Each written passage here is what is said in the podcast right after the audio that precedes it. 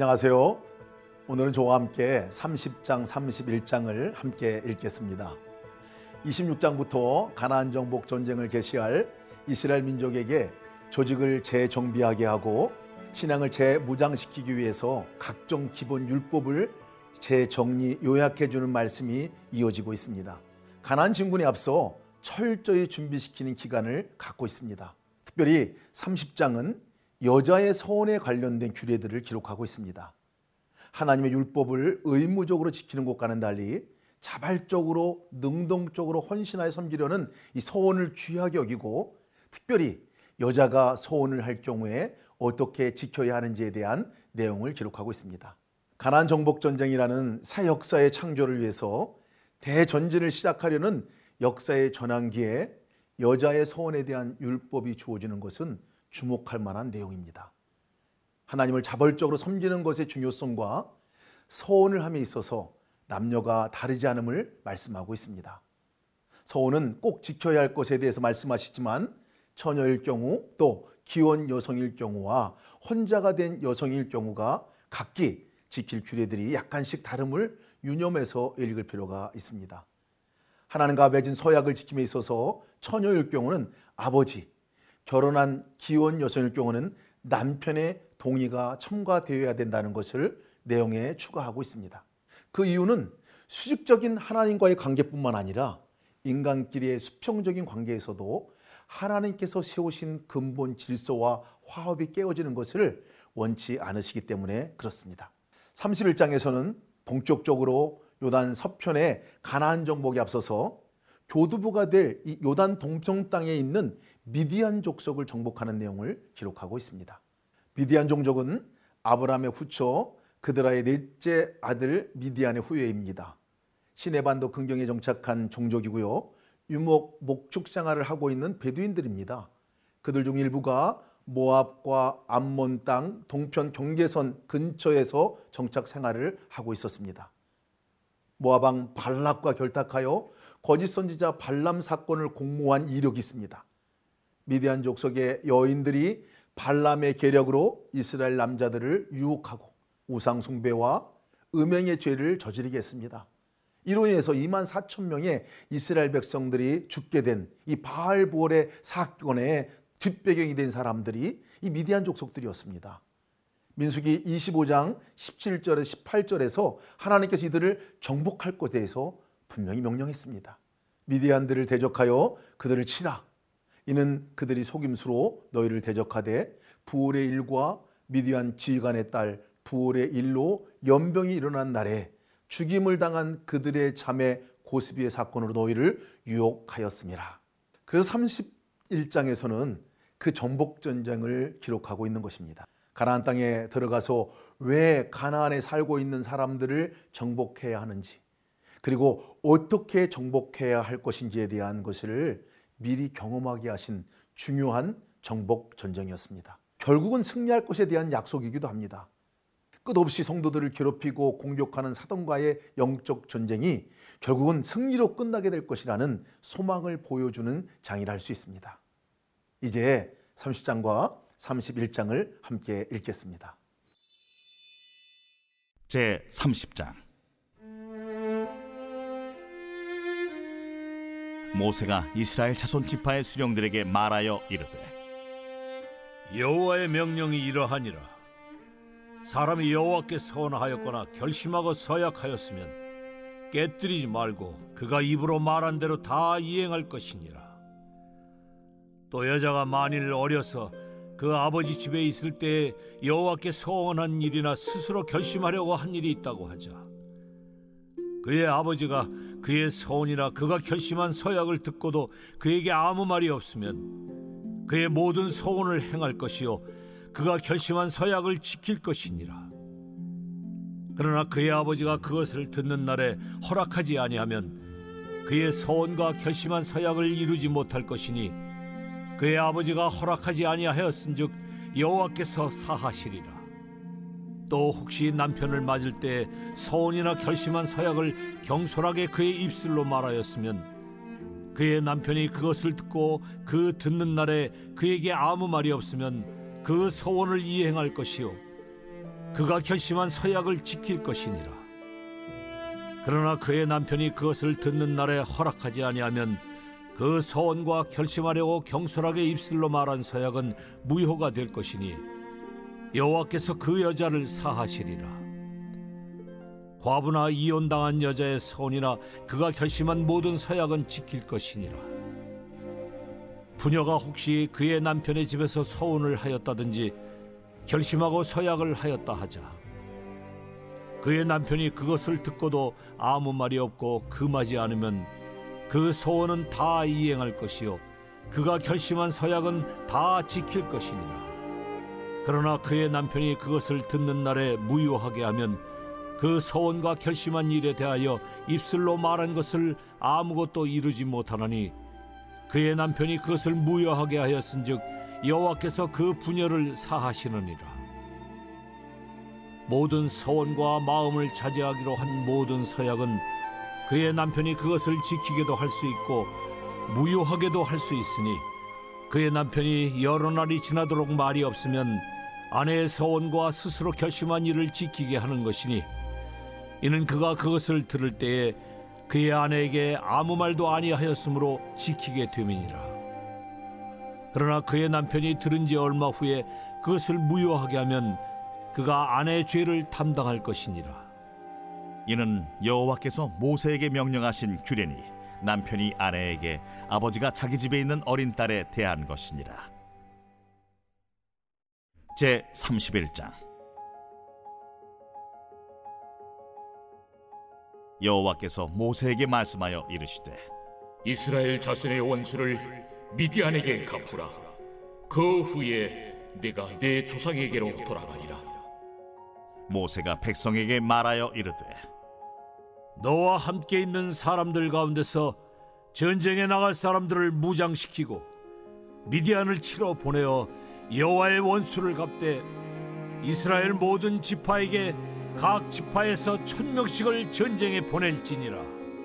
함에 각 지파에서 천 명씩 이스라엘 백만 명 중에서 만 이천 명을 택하여 무장을 시킨지라. 모세가 각 지파에 천 명씩 싸움에 보내되 제사장 엘르아살의 아들 비느하스에게 성소의 기구와 신호나팔을 들려서 그들과 함께 전쟁에 보내매 그들이 여호와께서 모세에게 명령하신 대로 미디안을 쳐서 남자를 다 죽였고 그 죽인 자 외에 미디안의 다섯 왕을 죽였으니 미디안의 왕들은 에위와 레겜과 수루와 후루와 레바이며 또 부올의 아들 발람을 칼로 죽였더라. 이스라엘 자손이 미디안의 부녀들과 그들의 아이들을 사로잡고 그들의 가축과 양떼와 재물을 다 탈취하고 그들이 거처하는 성읍들과 촌락을 다 불사르고 탈취한 것 노략한 것 사람과 짐승을 다 빼앗으니라. 그들이 사로잡은 자와 노략한 것과 탈취한 것을 가지고 여리고 맞은편 요단강가 모압 평지의 진영에 이르러 모세와 제사장 엘라살과 이스라엘 자손의 회중에게로 나아오니라. 모세와 제사장 엘라살과 회중의 지도자들이 다 진영 밖에 나가서 영접하다가 모세가 군대의 지휘관 곧 싸움에서 돌아온 천부장들과 백부장들에게 노하니라. 모세가 그들에게 이르되 너희가 여자들을 다 살려두었느냐? 보라, 이들이 발람의 꾀를 따라 이스라엘 자손을 부올의 사건에서 여호와 앞에 범죄하게 하여 여호와의 회중 가운데 연병이 일어나게 하였느니라. 그러므로 아이들 중에서 남자는 다 죽이고 남자와 동침하여 사내를 아는 여자도 다 죽이고 남자와 동침하지 아니하여 사내를 알지 못하는 여자들은 다 너희를 위하여 살려둘 것이니라. 너희는 이래 동안 진영 밖에 주둔하라. 누구든지 살인자나 죽임을 당한 사체를 만진 자는 셋째 날과 일곱째 날에 몸을 깨끗하게 하고 너희의 포로도 깨끗하게 할 것이며 모든 의복과 가죽으로 만든 모든 것과 염소털로 만든 모든 것과 나무로 만든 모든 것을 다 깨끗하게 할지니라. 제사장 엘라살이 싸움에 나갔던 군인들에게 이르되 이는 여호와께서 모세에게 명령하신 율법이니라. 금, 은, 동, 철과 주석과 납 등의 불에 견딜 만한 모든 물건은 불을 지나게 하라. 그리하면 깨끗하려니와 다만 정결하게 하는 물로 그것을 깨끗하게 할 것이며 불에 견디지 못할 모든 것은 문을 지나게 할 것이니라. 너희는 일곱째 날에 옷을 빨아서 깨끗하게 한 후에 진영에 들어올지니라. 여호와께서 모세에게 말씀하여 이르시되 너는 제사장 엘라살과 회중의 수령들과 더불어 이 사로잡은 사람들과 짐승들을 계수하고 그 얻은 물건을 반분하여 그 절반은 전쟁에 나갔던 군인들에게 주고 절반은 회중에게 주고 전쟁에 나갔던 군인들은 사람이나 소나 나귀나 양떼 500분의 1을 여호와께 드릴지니라. 곧 이를 그들의 절반에서 가져다가 여호와의 거제로 제사장 엘라살에게 주고 또 이스라엘 자손이 받은 절반에서는 사람이나 소나 나귀나 양떼나 각종 짐승 50분의 1을 가져다가 여호와의 성막을 맡은 레위인에게 주라. 모세와 제사장 엘르아살이 여호와께서 모세에게 명령하신 대로 하니라. 그 탈침을 곧 군인들의 다른 탈침을 외에 양이 67만 5천 마리요, 소가 7만 2천 마리요, 나귀가 6만 1천 마리요. 사람은 남자와 동침하지 아니하여서 사내를 알지 못하는 여자가 도합 3만 2천 명이니 그 절반 곧 전쟁에 나갔던 자들의 소유가 양이 33만 7천 5백마리라. 여호와께 곡물로 드린 양이 675요. 소가 3만 6천 마리라. 그 중에서 여호와께 곡물로 드린 것이 72마리요. 나귀가 3만 5백마리라. 그 중에서 여호와께 곡물로 드린 것이 61마리요 사람이 1만 6천 명이라 그 중에서 여호와께 곡물로 드린 자가 32명이니 여호와께 거제의 곡물로 드린 것을 모세가 제사장 엘라살에게 주었으니 여호와께서 모세에게 명령하심과 같았더라.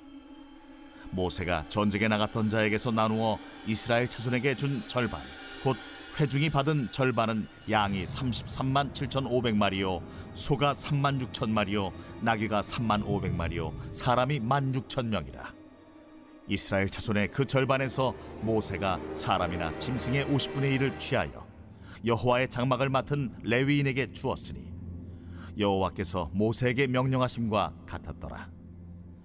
군대의 지휘관들 곧 천부장과 백부장들이 모세에게 나와서 모세에게 말하되 당신의 종들이 이끈 군인을 계수한즉 우리 중 한 사람도 충나지 아니하였기로 우리 각 사람이 받은 바 금패물 곧 발목걸이, 손목걸이, 인장반지, 귀고리, 목걸이들을 여호와께 헌금으로 우리의 생명을 위하여 여호와 앞에 속죄하려고 가져왔나이다. 모세와 제사장 엘라살이 그들에게서 그 금으로 만든 모든 폐물을 취한즉 천부장과 백부장들이 여호와께 드린 거제의 금의 도합이 16,750세겔이니 군인들이 각기 자기를 위하여 탈취한 것이니라. 모세와 제사장 엘라살이 천부장과 백부장들에게서 금을 취하여 회막에 드리 여호와 앞에서 이스라엘 자손의 기념을 삼았더라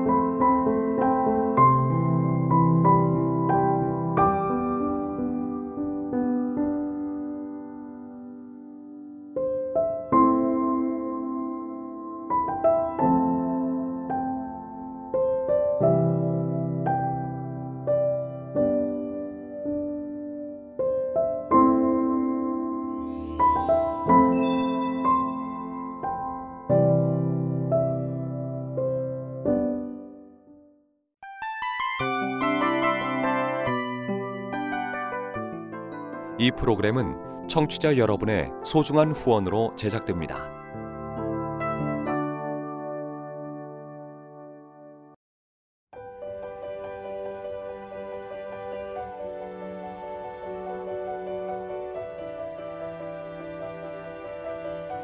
세상에는 수많은 교회들이 있지만 더 깊이 있는 말씀 강해를 찾기 위해 크기로만 교회를 선정하지 않습니다. 보다 좋은 영적 콘텐츠를 더 많이 나누기 위해 방송비를 받지 않습니다. 1년 365일 복음만 전하고 싶어서 우리는 광고를 하지 않습니다. 온누리의 복음을 땅끝까지 CGN TV와 함께 땅끝 선교사가 되주세요.